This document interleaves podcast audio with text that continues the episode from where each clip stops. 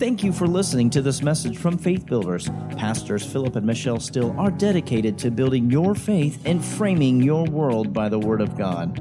There are many more resources available on our website, www.buildfaith.net, where you can find links to our audio and video archives. We also invite you to join us online for our live stream services. Remember to build your faith and frame your world by the Word of God. John chapter 7 and verse 37. We're going to continue with this that we've been on, Skilled in the Flow. I think this is the 8th part or the 9th one. But Skilled in the Flow. And verse 37 says, "In that last day, that great day of the feast, Jesus stood and cried, saying, 'If any man thirst, let him come unto me and drink. He that believes on me, as the Scripture hath said, out of his belly,'" or out of his spirit, "'out of his innermost being will flow rivers,'" notice the plurality, "'rivers of living water.'" So we've talked about that this was during the Feast of Tabernacles, and a very joyful time, and they would bring the water from the pool of Siloam and pour it out as a drink offering at the temple. And it's in this setting that Jesus stands up and he says, "If any man is thirsty, let him come to me and let him drink." And he says, if he that believes on me, out of his being, King James says belly, out of his spirit will flow rivers of living water. So we see that there is a flow of the Holy Spirit for every area of our life. All right, Jesus talked about 7 things or 7 flows that the Holy Spirit would operate in, or 7 things that He would do. And we went over those. I'll go over them briefly. He said He would teach us all things, bring to remembrance what is taught, reprove the world of sin, of righteousness, and of judgment. We'll deal with that today. He said, guide us in all truth. He'll speak what He hears, show us things to come, and glorify Jesus. So 7 flows, 7 things that the Holy Spirit would do. And when we talk about being skilled in the flow, in the things of the Spirit, I've got to be skilled in them. It doesn't just happen. There has to be time taken to become skilled in the flow of the Holy Spirit. Amen. Amen. And so in John 16... Jesus speaks here concerning the Comforter. And he begins in verse 7, the Holy Spirit, to just say He is indispensable is an understatement. It was so important that we have the Holy Spirit that's the first thing Jesus did when He returned to the Father, was sent the Holy Spirit. First thing. The first thing He did.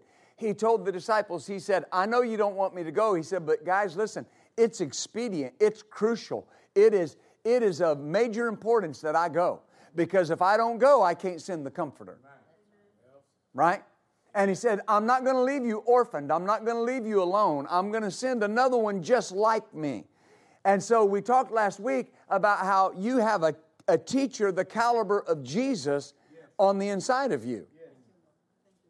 I've had people say, "Wouldn't it be nice to just sit down and talk with Jesus?" Well, sit down and talk with Him. Because the teacher's on the inside of you. And I understand what people mean, well, I'd like to see Him physically. But listen, there were people that heard and saw Jesus physically and got nothing. Now, we know that, but think about it. If you could sit in Jesus' physical presence and yet go away and not believe Him. Right? Yeah. That means the physical presence of Jesus is not the mandatory thing. It's that you believe what He's saying irregardless. Is that right? There were disciples. You read it about the ascension, when Jesus ascended to heaven. It says they went to the mount and that He ascended. And it says while He was ascending, some worshiped and some believe not. What? You're there. You're seeing Jesus go up, and you don't believe? Amen. Do you see that? So it's not if I could sit down and just talk with Jesus. Well, you can sit down and talk with Him because the teacher is in you. And He's the same caliber as Jesus. Amen. So anything that Jesus could tell you, the Holy Spirit can tell you. Because John said he would hear from the Father and hear from Jesus and tell it to you. Is that right? And so in John 16 and verse 7, he says, "Nevertheless, I tell you the truth. It's expedient for you that I go away.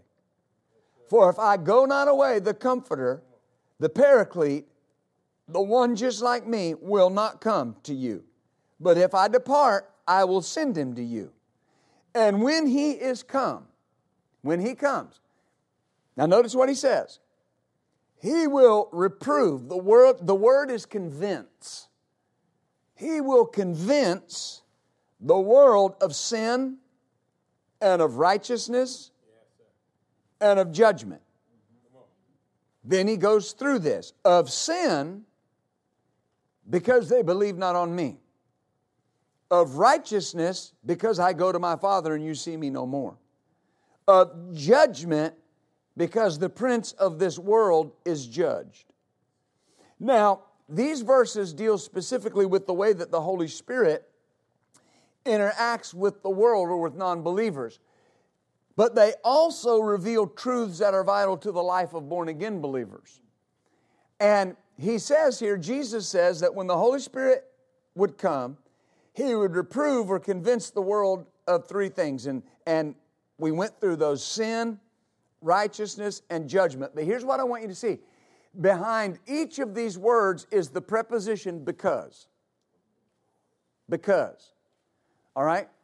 "Of sin, because. Of righteousness, because. Of judgment, because." The "because" is there because it's referring to something that's already done.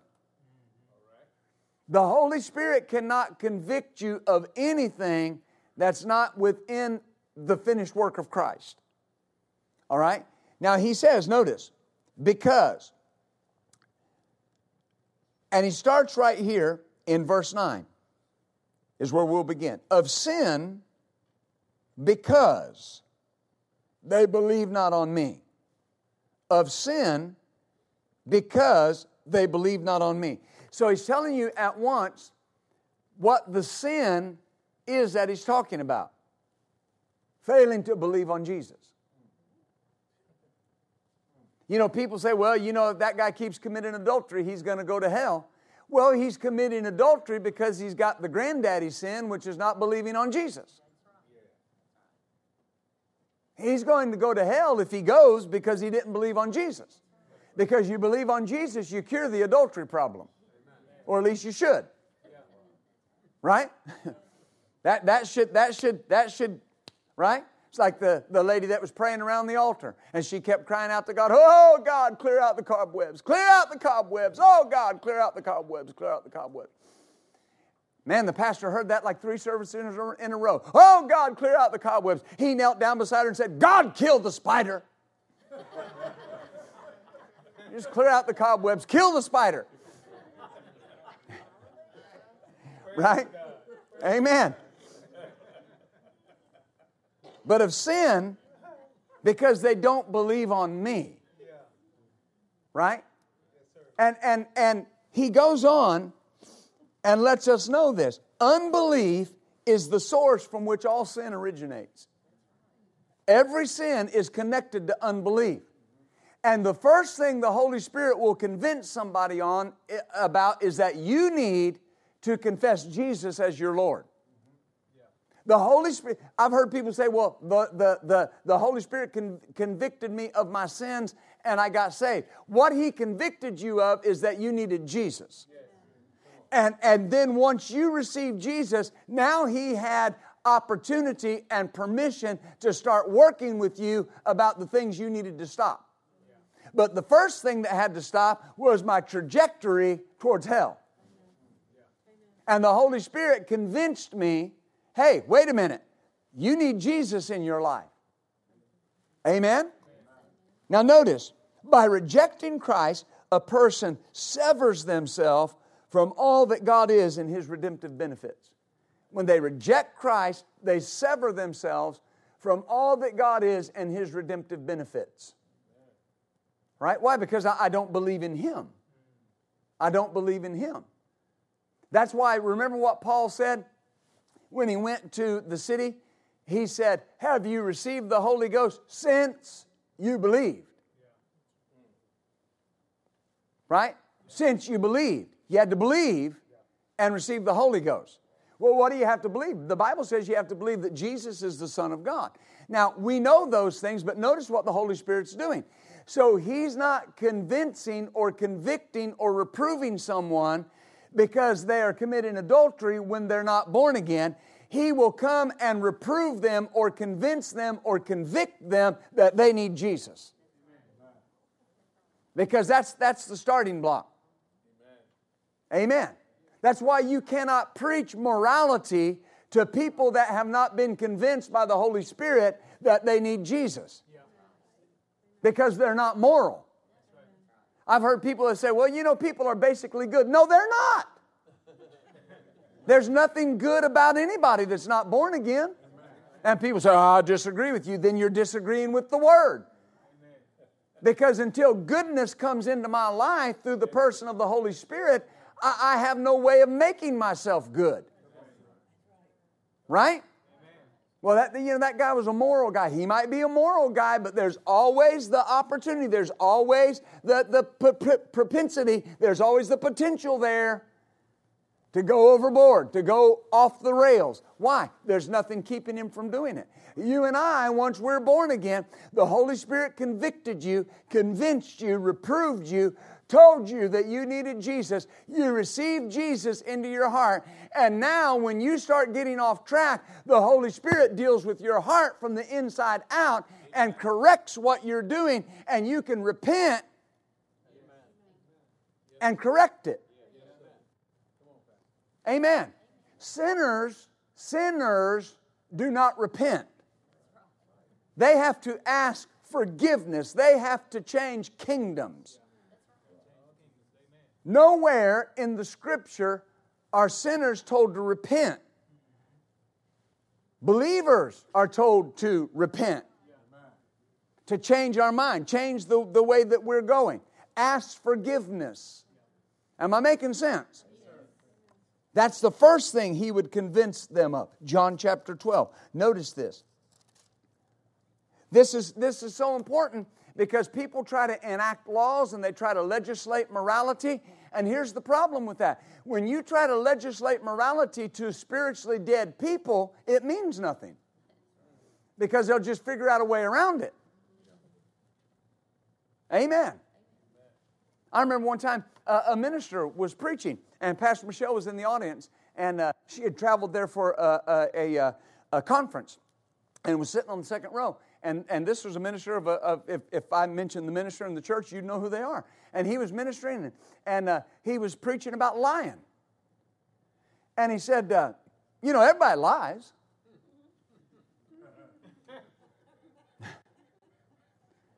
And he goes, I lie. And then he looks, and he said, I lie, don't you, Michelle? You lie, don't you? And she was like,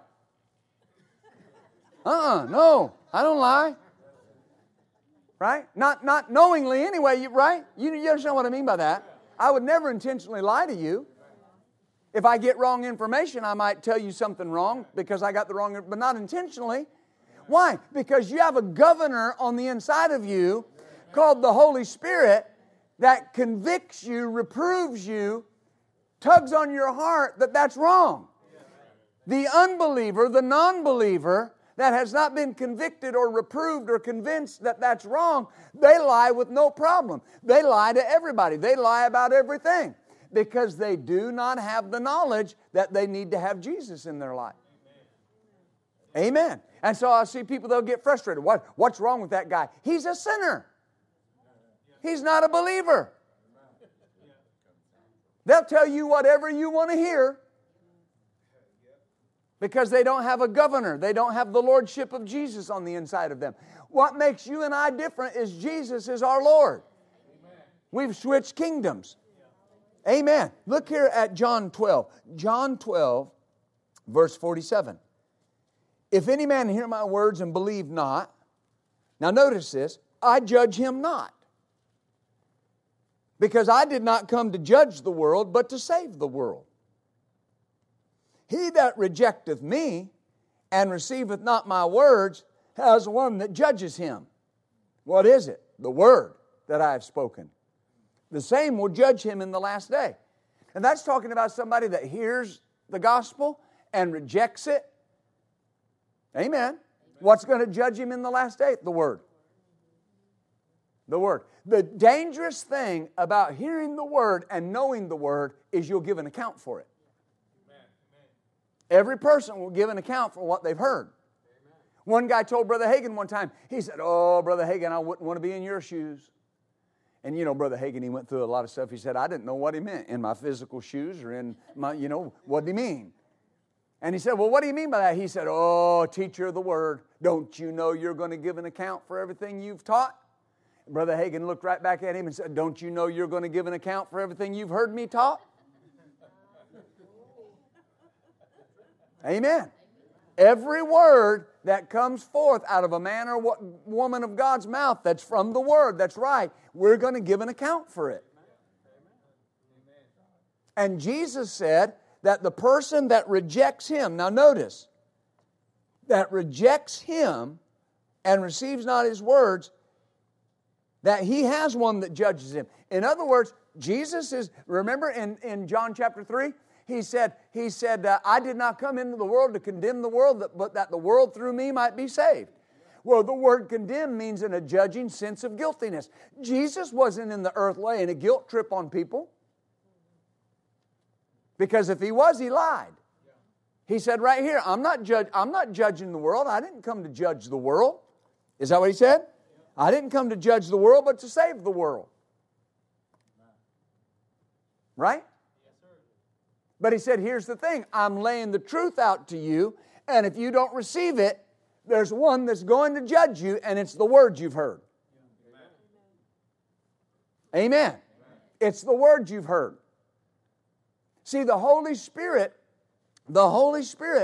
will convince people of the lordship of Jesus, their necessity to be born again, and he'll use the word to do it.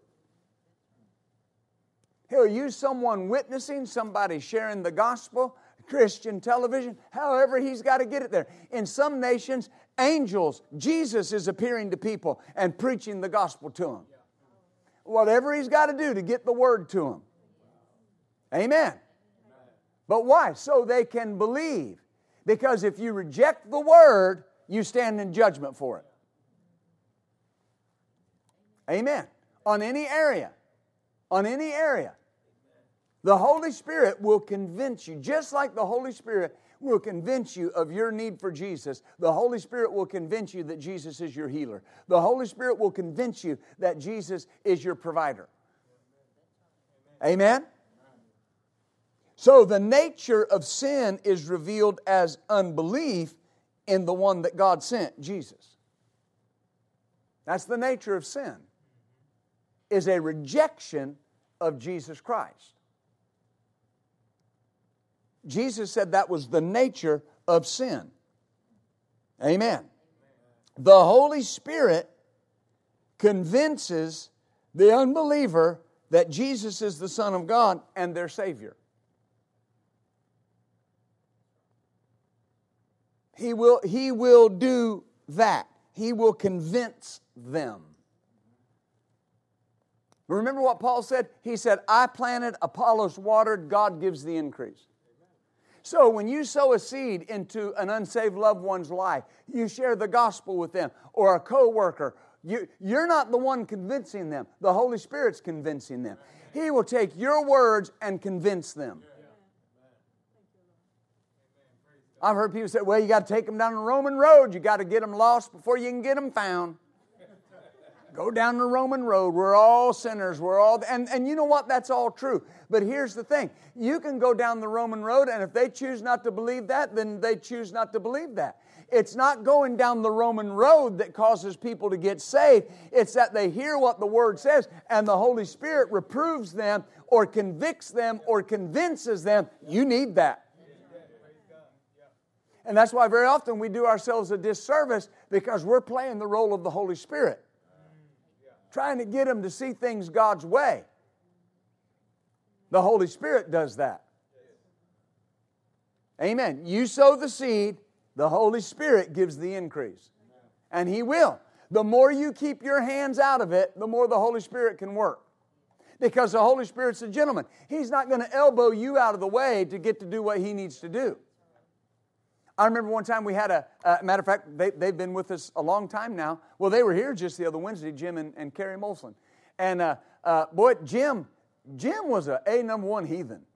He just, I'm telling all on him, but he was just, I mean, when he started coming to church, he was coming to church to keep peace in home, you know. And he'd leave his wallet in the car because he figured that if he left his wallet in the car, then he wouldn't be lying if he said he didn't have no money.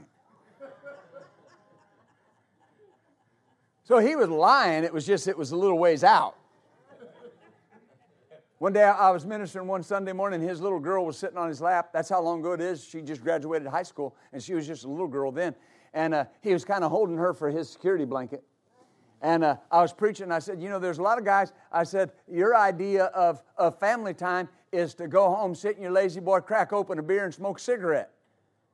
And his daughter looked at him and went. And so everybody then knew. But my point is, man, Carrie was on him. Carrie wanted him to be saved. You know, she had gotten her life right with God and was fired up and wanted him to be saved. And you know, I know how that can be.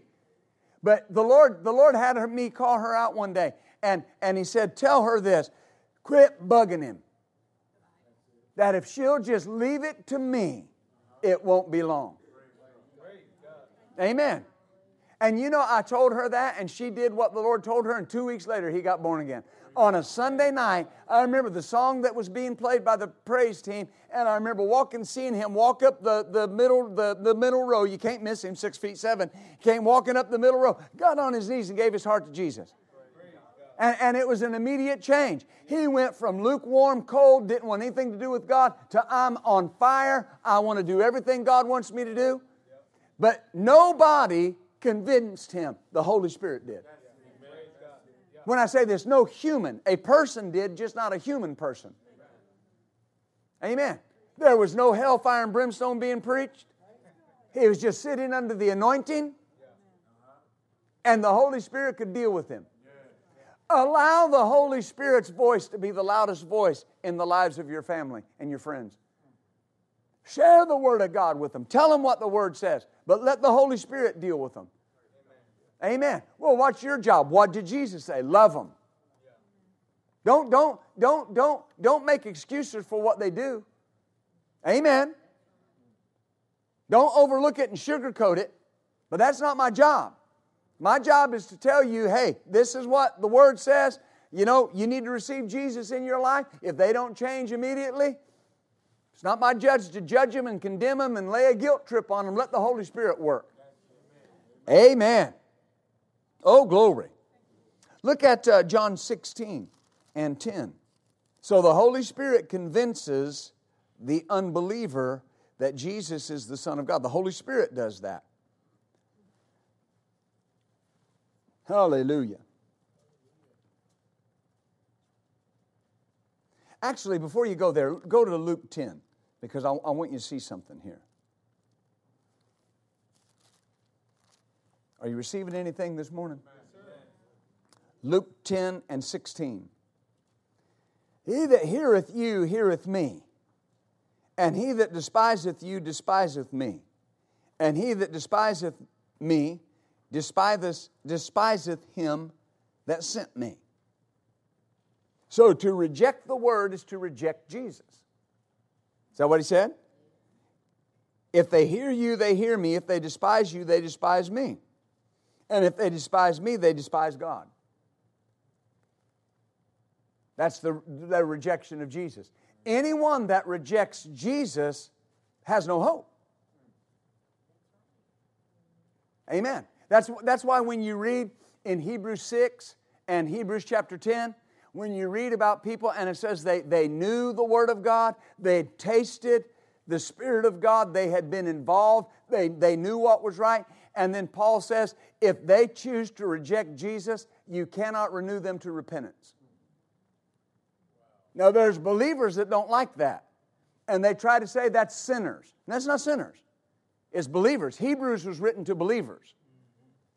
And it says there were believers that had tasted of the world to come, tasted the Spirit, been made partakers. And what they do? They rejected it.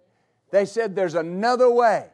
We're rejecting this. And Paul said you can't renew them to repentance. Amen. See, it's a dangerous thing to just reject something. Remember what Jesus said blasphemy was? Attributing the works of God to the works of the devil. Amen. I've heard people rail from pulpits, that tongues business is of the devil. They just rejected Jesus. Amen. Now, why do I say that? The Holy Spirit will convict a person. It's their job to receive Him. Amen. So Jesus said, if you reject the Word, you reject Jesus. To reject Jesus is to reject the Father. Now, John 16.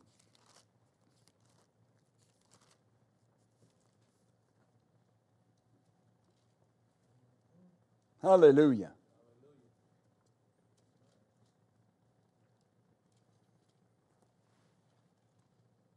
Hallelujah.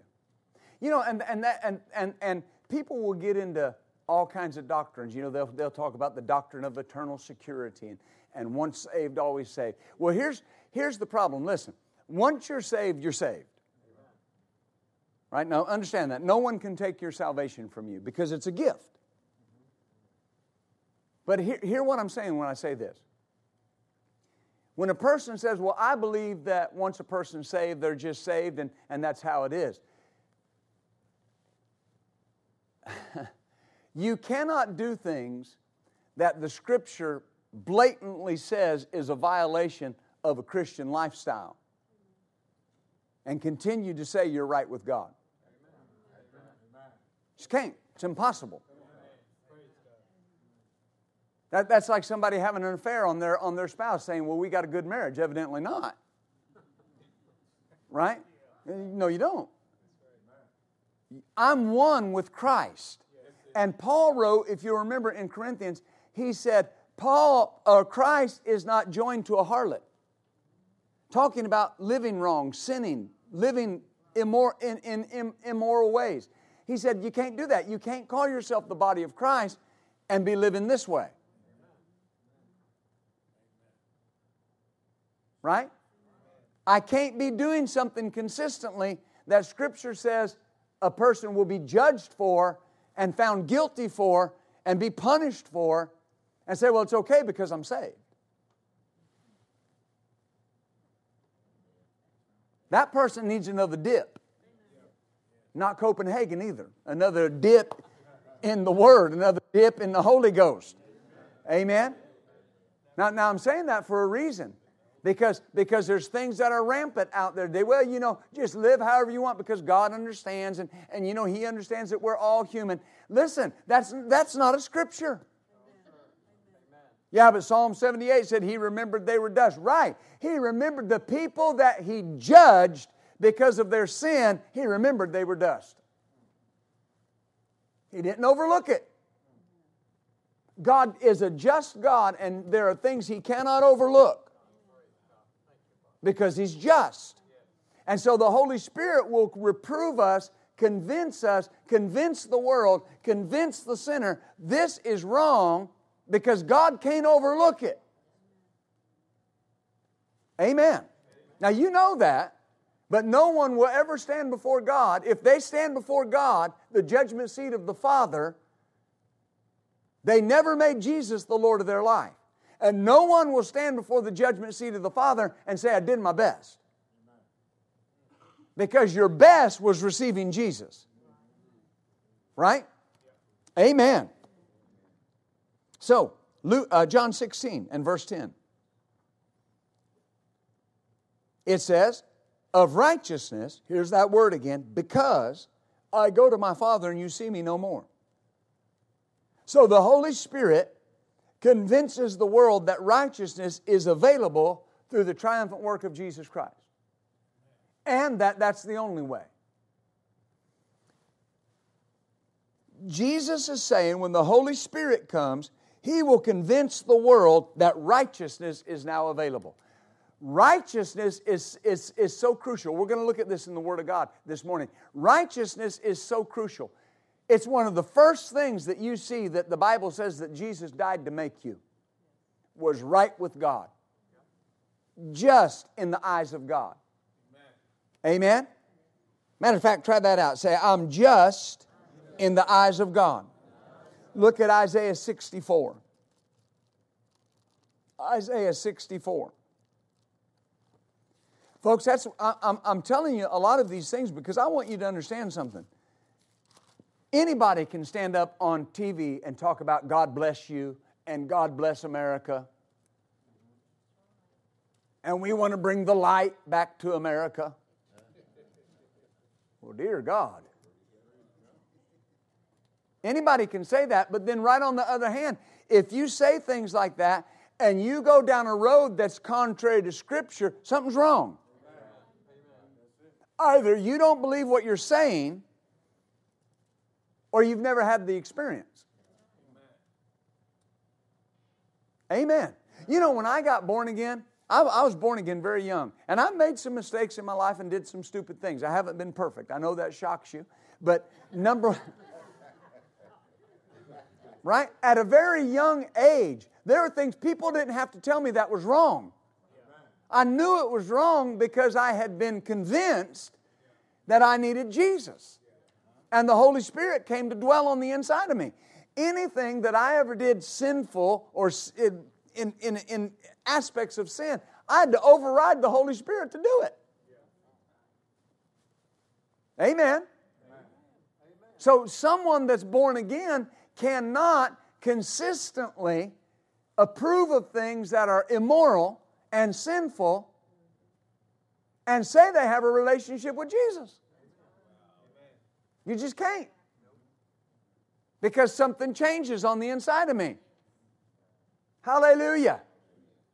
You know, all of us, you'll remember, what was it, a couple summers ago, we took a group from the church and went and saw that movie Unplanned, about what's her name, Abby Johnson, or I think that's her name, was one of the higher-ups in Planned Parenthood and even had an abortion, right?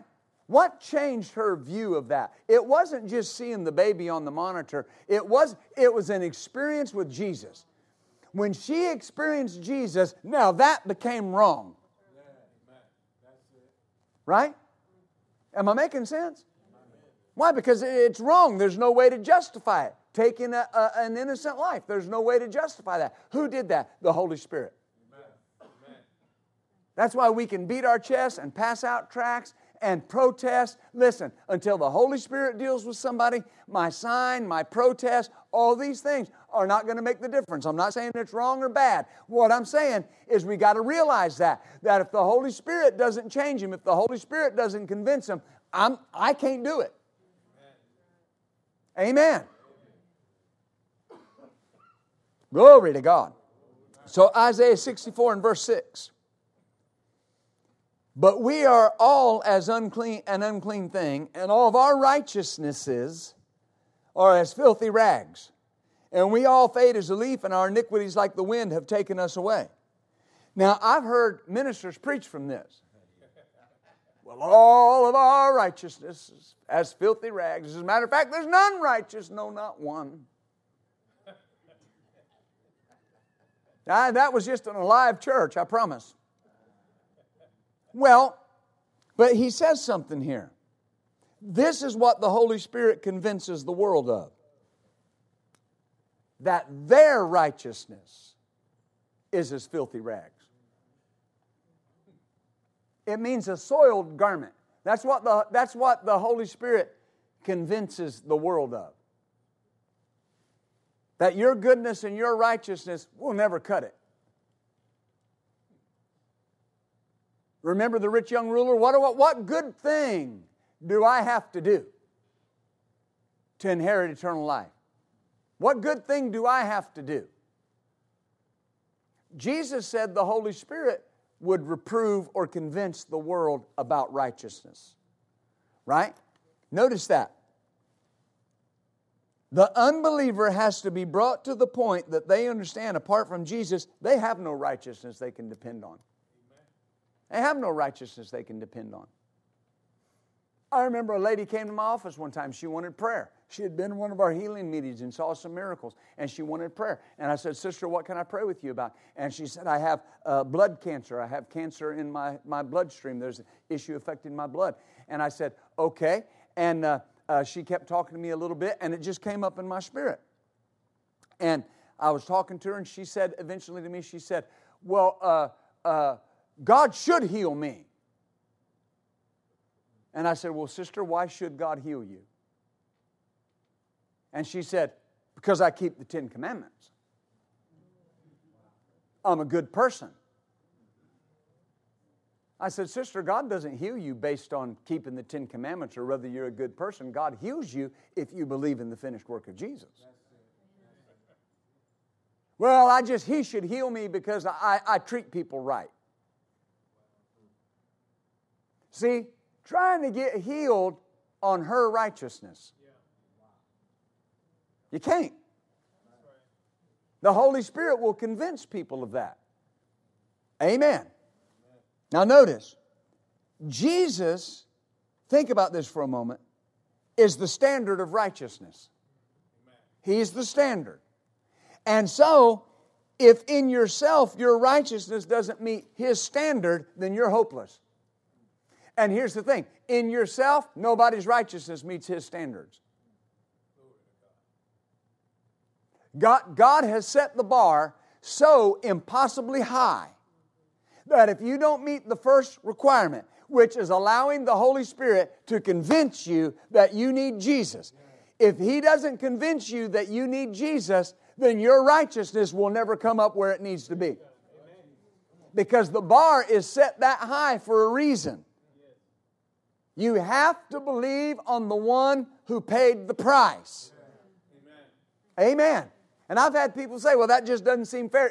Listen, how fair is this? How fair is it that your elder brother came and took the test and aced it, got 100%, got all the extra questions right, got all the extra credit right, did everything down the line perfect for you, and then ascended to heaven, and when you got born again, he gave you his test score. How fair is that?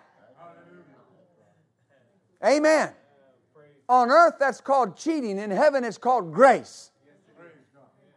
He gave you His score. I just accept what He did. Right? Amen. So God has set the bar where it's at so that when you believe in Jesus through the finished work, you become something that you could never become on your own. You become someone that you could never be on your own. You literally take on the mind of Christ, the heart of Christ, the Spirit of Christ, and you become the righteousness of God in Him. And the Holy Spirit will convince you of that. That's one of the first things He'll convince you of, is that you're righteous. You're right with God. You're in right standing with God. Amen. Yeah, but Pastor, if you knew what I did, I don't know and I don't need to know, but He knows and He made you righteous.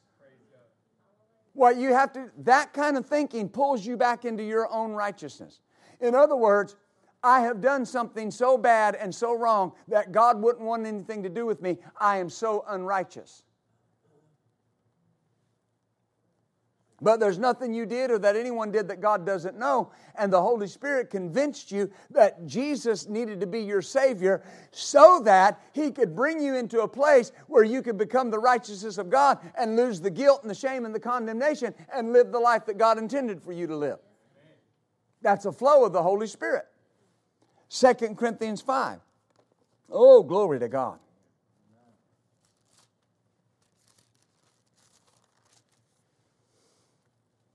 And a familiar verse, verse 21.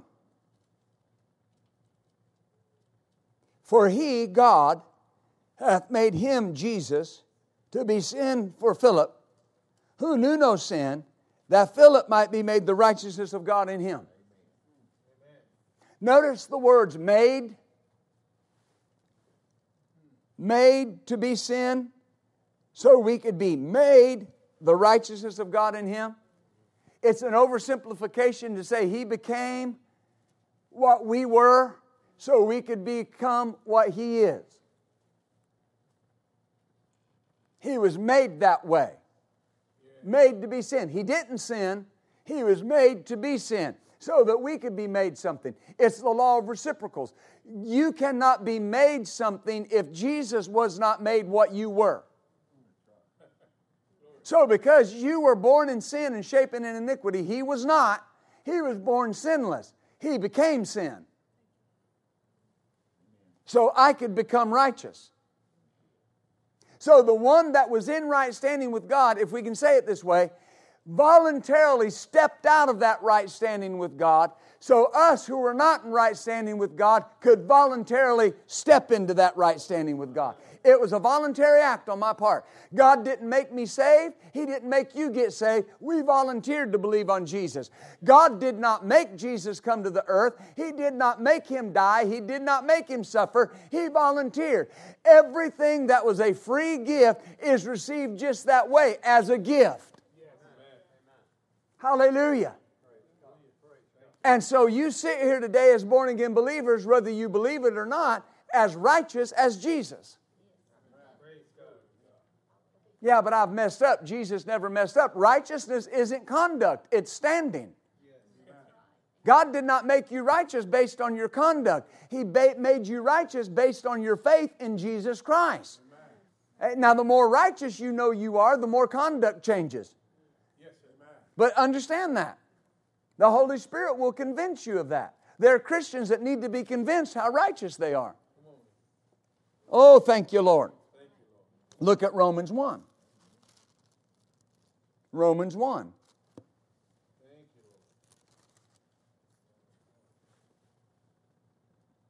See, when you know you're right with God, there's never a question in your mind as to if God will do something. Because I'm right with God. What stands between people and receiving answers to prayer is this idea of, have I done something that's stopping it? Is there something that I need to do? Right? When you know you're righteous, there's nothing God won't do for me. Amen. Romans 1. 16, notice this. For I'm not ashamed of the gospel of Christ. For it, the gospel, is the power of God unto salvation to everyone that believeth the gospel. Now notice this thread that's woven throughout all these scriptures. Notice the first step. You have to believe the gospel of Christ. Which is what? That Jesus died for your sins and you got to make Him Lord. Right? To everyone that believes that gospel, to the Jew first, it came to the Jew first, and then to the Greek. For therein, in that message of Jesus Christ, in that message of the gospel, in that message of salvation, the righteousness of God is revealed. Notice where it's revealed. In understanding, I need Jesus. And when I understand that, something's revealed. The righteousness of God. Amen. And it's revealed from faith to faith. It starts with that starter measure of faith, and it gets stronger the more I believe it. Praise God. Amen. Praise God. And it's written, the just will live by faith. Faith in what? Hang on. Faith in what? Faith in the fact that you're righteous. So how do I live the greatest life I can live? By knowing I'm righteous. Knowing I'm right with God. Amen. Hallelujah. Now, so in the gospel, the word that the Holy Spirit wrote is the fact that we're righteous. Now, look at Philippians 3. There are things that the Apostle Paul said, I cannot walk in the fullness of if I don't understand the fact that I've been made righteous. That's why the Holy Spirit wants to convince us of that. Philippians 3, verse 8. He says, yes, doubtless, and I count all things lost for excellency of the knowledge of Christ Jesus my Lord, for whom I've suffered the loss of all things and count them but dung that I may win Christ, and be found in Him, not having my own righteousness, which is of the law, but that which is through the faith of Christ, the righteousness which is of God by faith. Now don't miss this. There's a colon after that. And the first word of verse 10 is that. Where you see a colon, you can put the word so. That I may know Him so that, notice, I want to have this righteousness which is of God by faith so that I may, number one, know Him. If I am not walking in the righteousness of God that is by faith, I will never know Him the way I could. Amen. Just won't. There are people crying out to know God and they don't believe they're righteous. You'll never know God if you don't believe you're righteous. You can be saved and not believe you're righteous, but you'll never know Him. You'll never know Him. Why? Because to get close to Him, you got to believe you're righteous. You cannot boldly enter the throne room if you don't believe you're righteous. Amen? And then he says, so that I may know Him, and we could say, and that I may know the power of His resurrection. The Greek says the power outflowing from the resurrection. So there is a resurrection life that's granted to the believer that I will never know the power of if I don't realize I'm righteous. And so there are people that live power-depleted lives and they blame the devil and they blame other things when in reality they don't believe they're righteous. Amen. I got to believe that. Yes, sir. So to enter into that power of the resurrection, I got to believe that I'm right with God. I'm in right standing with God.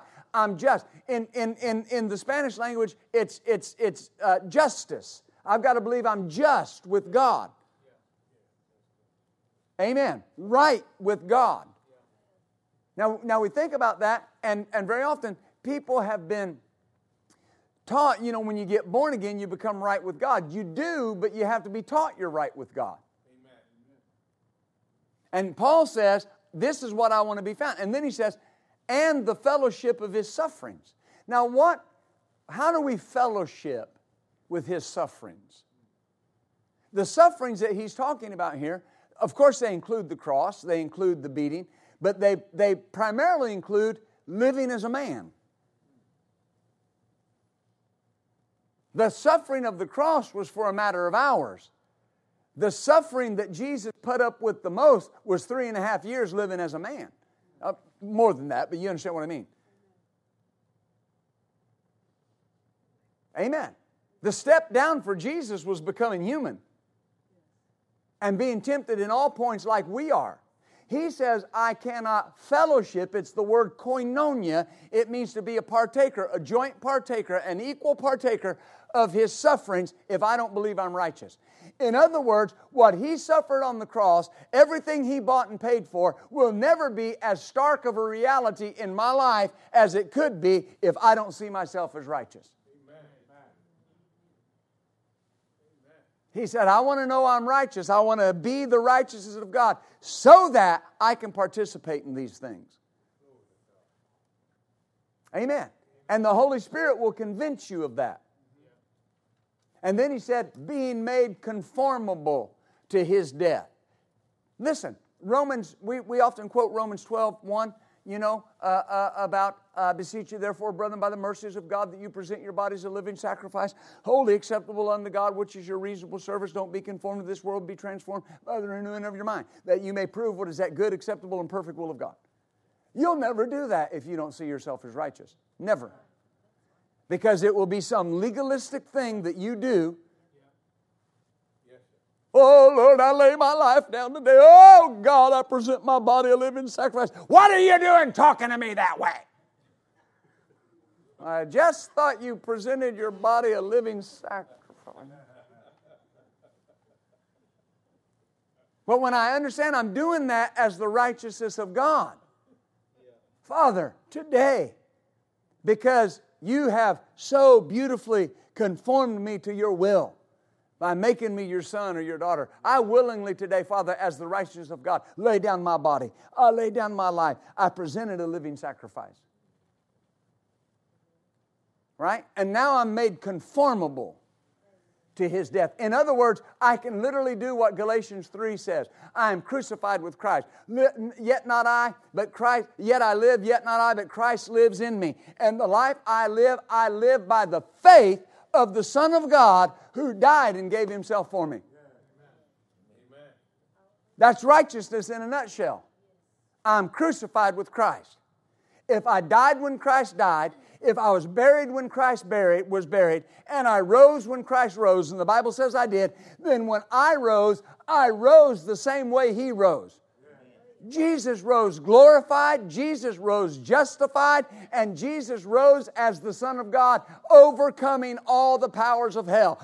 The Bible says you have been called, you've been justified, and you've been glorified, and you've been called a Son of God, and you've been given authority over all the powers of hell. Sounds like Jesus. So when God looks at you, He doesn't see you, He sees Jesus. Sees you righteous. Whew. Amen. Do you see that? So there are things I won't experience the fullness of if I'm not convinced I'm righteous. Say out loud, I'm convinced that I'm righteous. Amen. You know, in all the years I've been ministering, I have never come under fire for saying Jesus wants to save everybody. I have come under fire for three main things. Number one, saying God wants to heal you. Number two, saying God wants to prosper you. Oh my goodness, they took out quarter-page newspaper ads about me. I've had people say, does that bother you what so-and-so said? No, man, I've been barked at by big dogs. Them little dogs don't bother me. Hey, quarter-page newspaper ads, called me a false prophet, called me, amen, all kinds of things. I had a guy, he had T-shirts printed up about me. Oh, yeah, I wore them all around town. Prosperity preacher. You say, what'd you do? I got one printed up that had a big P on it and said prosperity man, and just wore it everywhere. I was younger then. I didn't have a lot of wisdom, but I did it. Amen. Hallelujah. And then thirdly, that we're righteous. People will fight you for their right to not believe they're righteous. Well, I just believe there's none righteous. And they don't realize what they're abdicating, what they're canceling out of their lives. The Holy Spirit will convince them of that. Do you see that? Now, John 16 again, and we'll look at this third thing.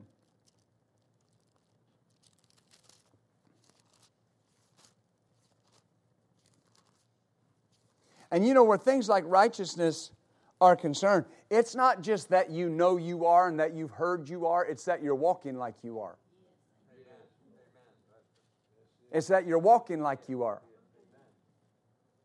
Amen. There's a minister I knew one time, he said, when you walk in somewhere, he said, you walk in like you own the place. If you don't have a nickel in your pocket, you walk in like you own the place. Dr. Summerall used to tell the young ministers he was with, he'd say, walk in on good carpet. Amen. Well, why is that important? Because the enemy deals in the realm of feeling. The enemy deals in the realm of emotion. And if you get up and you make a mistake, you're not necessarily going to feel righteous, but you are.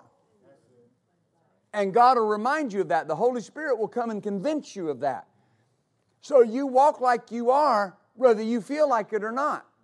Everything you do by faith will be done in the face of your feeling at some point. Anything you got to do by faith, you will have to do in the face of feelings that are speaking contrary to that. But you got to do it anyway. And that will go a long ways to you receiving by faith other things that you've got to overcome feelings about.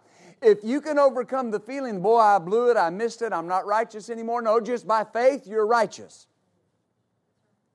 Amen. And then that way when you're believing God for healing in your body and it's trying to persist and it's trying to hang on, you take it by faith because you already know how to overcome feelings of unrighteousness. There's nothing you can't overcome. Amen. Amen. Well, what if I don't feel better tomorrow? Well, what if you don't feel righteous by the time you go home? It doesn't change anything. You are healed because the Scripture says you are healed. You are righteous because Scripture says you're righteous. What I feel, what I see, what I experience has little or nothing to say about what is the truth. Oh my goodness. I've done it. I've preached myself happy. Because listen, I was raised classic Pentecostal, and I am blessed by my heritage. Please don't misunderstand me. I'm not running my heritage down at all. I thank God for it. Matter of fact, I'll flip over on YouTube sometimes, and there's this group called the Pentecostals of Alexandria. I think they're down in Louisiana. Man, them folks know how to have church. I was watching them the other night, and they said, what happens when Jesus takes over the praise service? And man, they were shouting, and they were shouting down their honey buns and everything. It was just, right? That's the line of Pentecost I was raised in. You know, buns and right? And it wasn't bad. Hallelujah. Glory. They were having healing testimonies. And they didn't have all of it about the word of faith. But man, they knew Jesus had healed them. And they were shouting all over the place. So when I say that, but we had a problem where this righteousness thing is concerned at times. It may not be that we didn't believe it, but it wasn't taught a lot on. But boy, we were strong in the Holy Spirit and the gifts of the Spirit and healing. But I noticed something. People had a hard time keeping things or maybe getting them. Yeah. Because the more righteous you know you are, the easier it is to receive. Yeah. Yeah. Hallelujah. And that's what you rest on. So, Verse 11 of John 16, he says, of judgment, because the prince of this world is judged. The prince of this world is judged. So the Holy Spirit will, first of all, convince or reprove the world of the defeat of Satan,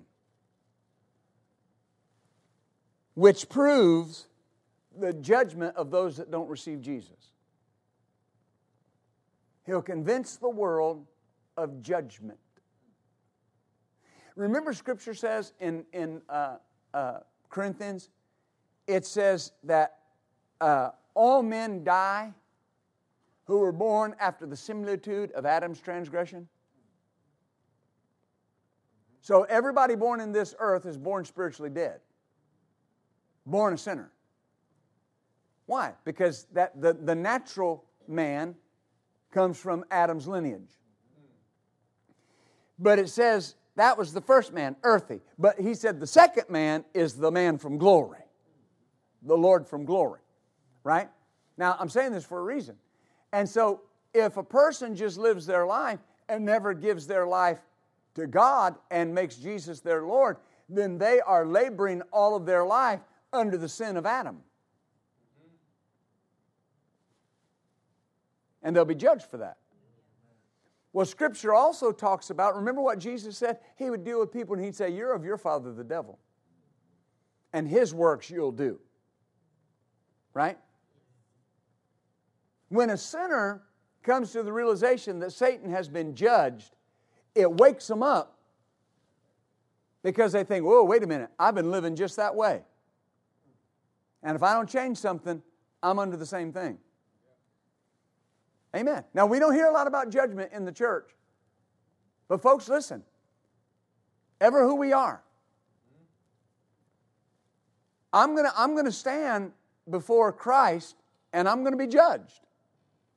Not about sin, because I'm a believer. We're going to look at this in a moment. But because of my works, what He's given me to do. But here's the point. Every non-believer is going to stand before God. And they're going to give an account for what they did with Jesus. Satan, notice this, in John 12.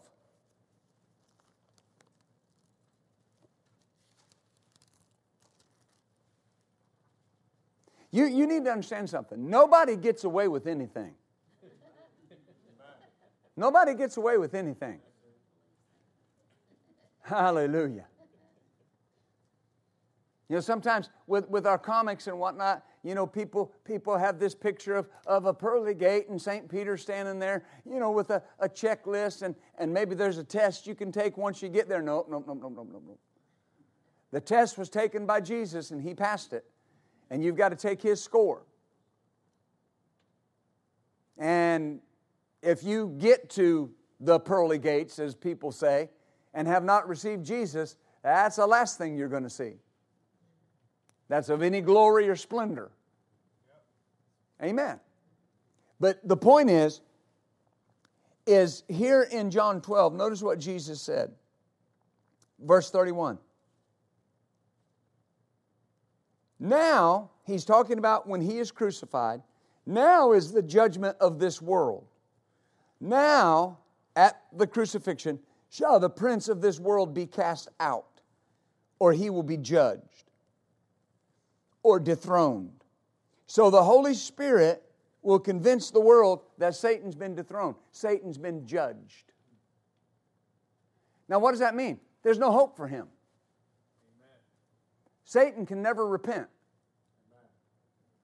Now that seems like a given. But why? Why can he never repent? Why can he never recant and say, oh, I missed it? I've heard people say, well, it's because he's an angel. Well, no, that can't be right. Because there's nowhere in the Bible that says they can't change their mind. Satan sinned without being tempted. He chose to do what he did for no reason other than the pride of his heart, the pride of his life. And he'll never change. He'll never change. Do you see this? He'll never change. And so he's been judged. Now, the thing is, people on the earth, unbelievers on the earth that are following His example, they can change. They don't have to follow through and experience the same thing He's going to experience, but if they don't change, they will. And that's why anything that has to do with stealing, killing, destroying, anything that has to do with immorality, that has to do with sinful living, I want to shun it. The Bible says don't even talk about those things. It says it's a shame to even speak of those things that are done of them in darkness. It says shun the very appearance of evil. Amen. Amen. Why? Because that's of the devil. Oh, am I helping you? Yes, sir. It's of the devil. Amen. Remember what Jesus said? I told you before, He said, you're of your father the devil, and his works you'll do.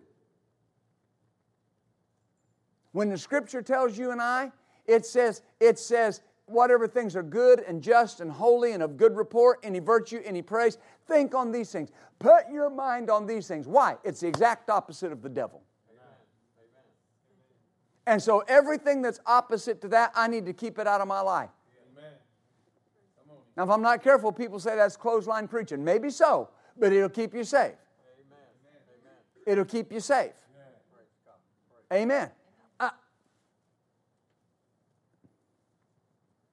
It bothers me sometimes when I hear Christian people talking about watching questionable things. How are you just sitting there in your living room watching that? I've had people tell me, oh, it's a good movie. They only use the Lord's name once. Just once? Just once.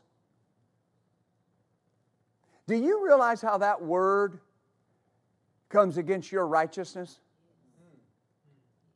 When someone says, God damn a thing or another, you're saying God's the damner. That's like slapping God in the face. You didn't make me righteous. You're the damner. And He's not. Amen. I'm not preaching on your TV, but it bothers me. Because a lot of times those same people are the people that are struggling. It bothers me when I hear preachers up basing series off of television shows that I know are ungodly. Bothers me. Why? Because I'm not supposed to be getting my preaching ideas from a television show. I'm supposed to be getting what God wants you to hear from the Holy Ghost. Amen. So when people say, well, you know, I watch this or I watch that, folks, we got to come to another standard. We are at a position in our world right now where the Bible, well, not just the Bible, the word that the Lord gave us was that those that stand for right are the ones that are going to succeed. And He said there was going to come an even bigger schism between what is right and what is wrong. I believe that the church of the Lord Jesus Christ, the believers in the body of Christ, if we're going to see the things that God wants us to see, there's got to be an even higher standard of morality, and a higher standard of holiness has got to come in. I just believe that. Amen. Because if it continues the way it continues in a lot of people's lives, amen, they're going down a dangerous road. They're going down a dangerous road. We are not called to see how close to the line we can walk with the world. How much we can be like the world and still be separate. The Bible says, I brought you out of them. Now I've called you out of them. Now come out from among them and be separate. Cleanse your hands. Purify your minds. Touch not, taste not, handle not the unclean thing. Don't do it. Right? Glory. I remember one time a preacher had me over at his house and he was showing me his new theater downstairs. And it was beautiful. Man, he put in a home theater. I mean, it had a big screen. It was huge. It was as big as that sound booth back there. It was huge. Big, nice house. And he was showing me the Dolby surround sound. This is a few years ago. And man, he turned the sound on. Sure enough, I mean, it was all around you. And he said, here, I got my favorite movie in here. And he put his favorite movie in there. Put his favorite movie. And hit play. And the first words out of the guy's mouth was, he took the Lord's name in vain. People say, what'd you do? I said, I got to go. Yeah, that's being prudish. You can call it what you want. I call it being safe. I call it being saved. Right? He said He would reprove the world, convince them of judgment. What we see in the world today are people eating and drinking and being merry like nothing's ever going to happen. Oh, it got quiet.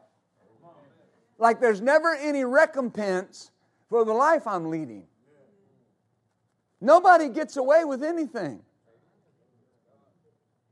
Right? That's what Paul said. He said, look, if only in this world do we have hope of Christ. He said, then what are we doing? Let's eat, drink, and be merry, because tomorrow we die. In other words, if this is it, man, let's just have a good time and live our life however we want, because tomorrow it's the end. He said, no. We all got to stand before Christ and give an account for the things we did in our body. Every one of us. Satan has been judged. The next thing for him is a big angel with a chain and 1,000-year vacation in the bottomless pit. And then he comes out of that pit and tries to get the world to fight God, and they do, and God shows up and it's over. And then the next thing you see is he is cast into the lake of fire. And I'm not going to shed a tear. I'm not going to whimper. Matter of fact, I might laugh and dance when I see him getting his, because he deserves every bit of it. He deserves everything he's going to receive. But here's the thing.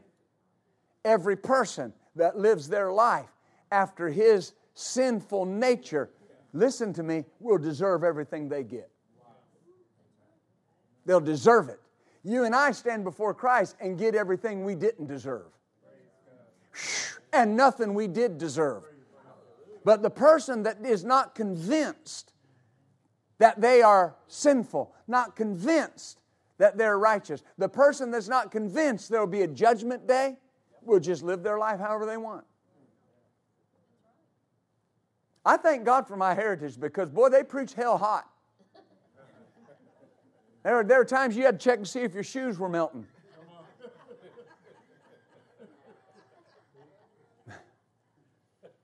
Now, it wasn't condemning, but it made me aware of something. I can go one of two places, and it's up to me. God's paid the price through Jesus.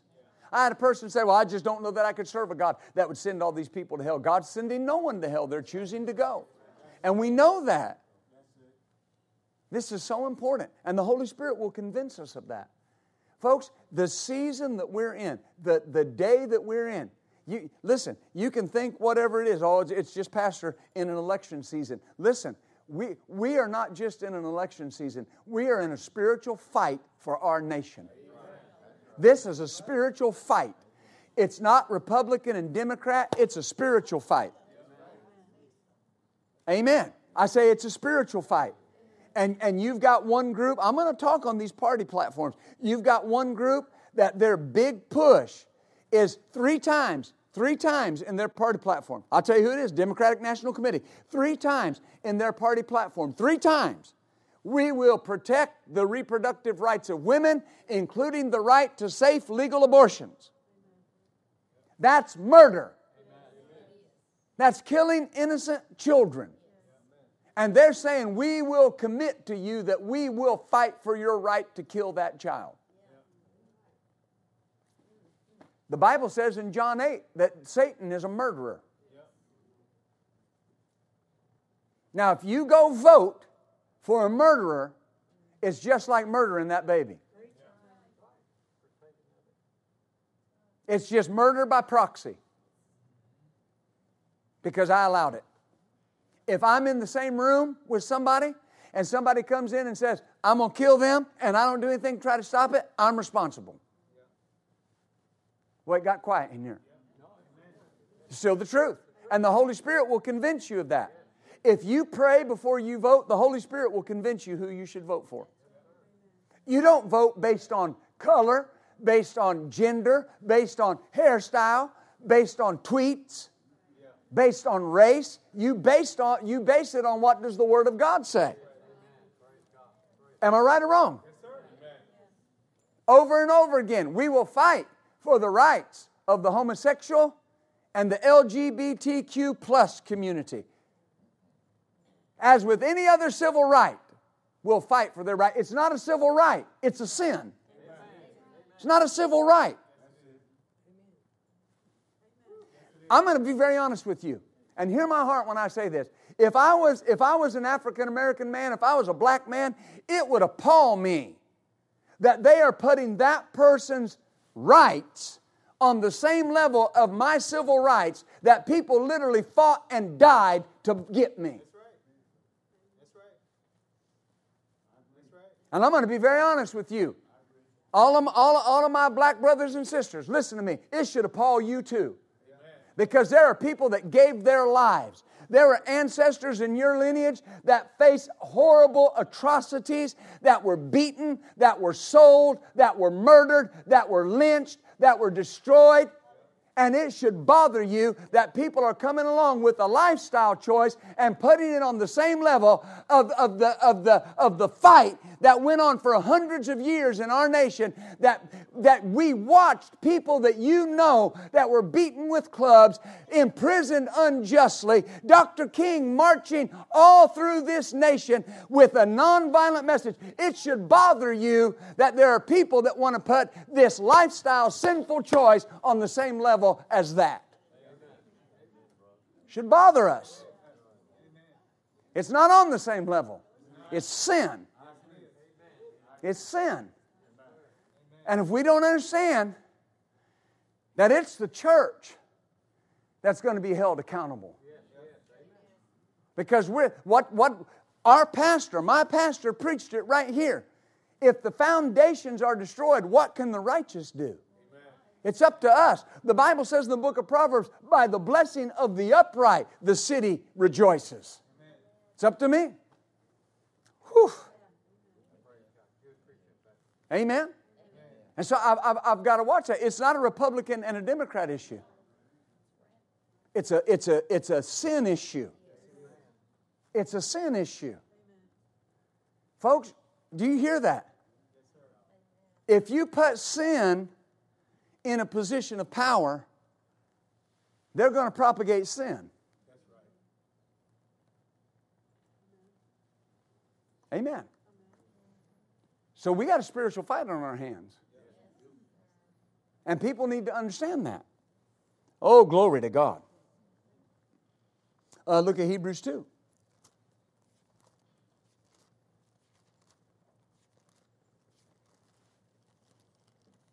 You know, and this is something. This is something. As believers, we don't vote for people that are going to give us the biggest break. I've talked to people, well, I vote for the guy. What are they going to do for me? That's the wrong reason. What are they going to do where righteousness is concerned? Do you know right now, Roe v. Wade is about to be overturned. You need to be praying for, what's his name, Roberts? Justice Roberts? He's betrayed us twice. You need to pray that he won't turn. We can turn that thing over. This year, we can turn it over and get victory where that's concerned. You never saw, you have not seen that even come close to that in the last quarter century. But it's on the doorstep right now. It's on the doorstep right now.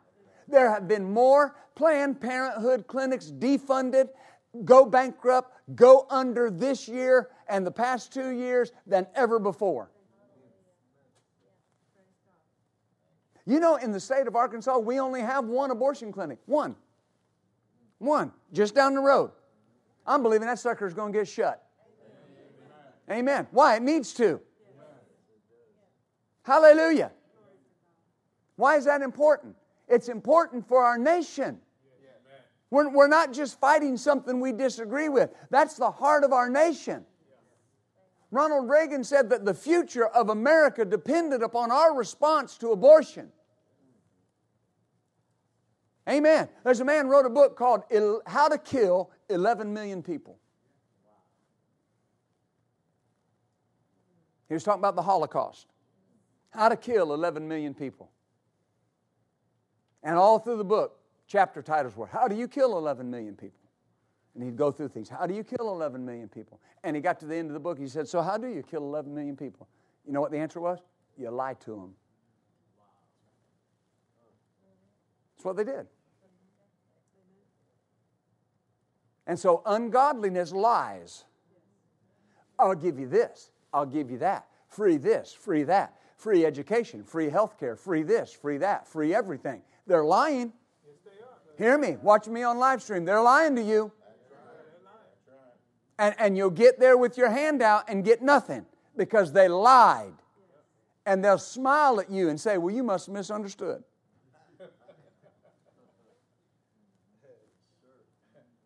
And there's liars on both sides. I'm not just painting one group is the liar. I'm trying to explain to you that the way you get people to do what you want them to do is you lie to them. Oh, my goodness.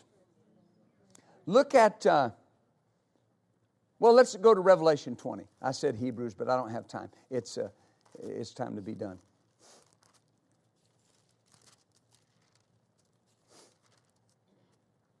You know, once I just said all that, I guess it said so. But nonetheless, you know, I decided this year I don't have anything to lose. Amen? I don't have anything to gain by not saying anything, and I got everything to gain by being honest.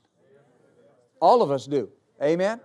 Revelation 20 and 10, notice it says, the devil that deceived them was cast into the lake of fire and brimstone, where the beast, the false prophet are, and shall be tormented day and night forever. And I saw a great white throne and him that sat upon it, from whose face the earth and the heaven fled away. That's the Father. And there was found no place for them. And I saw the dead, small and great, stand before God. Notice this, the books were opened.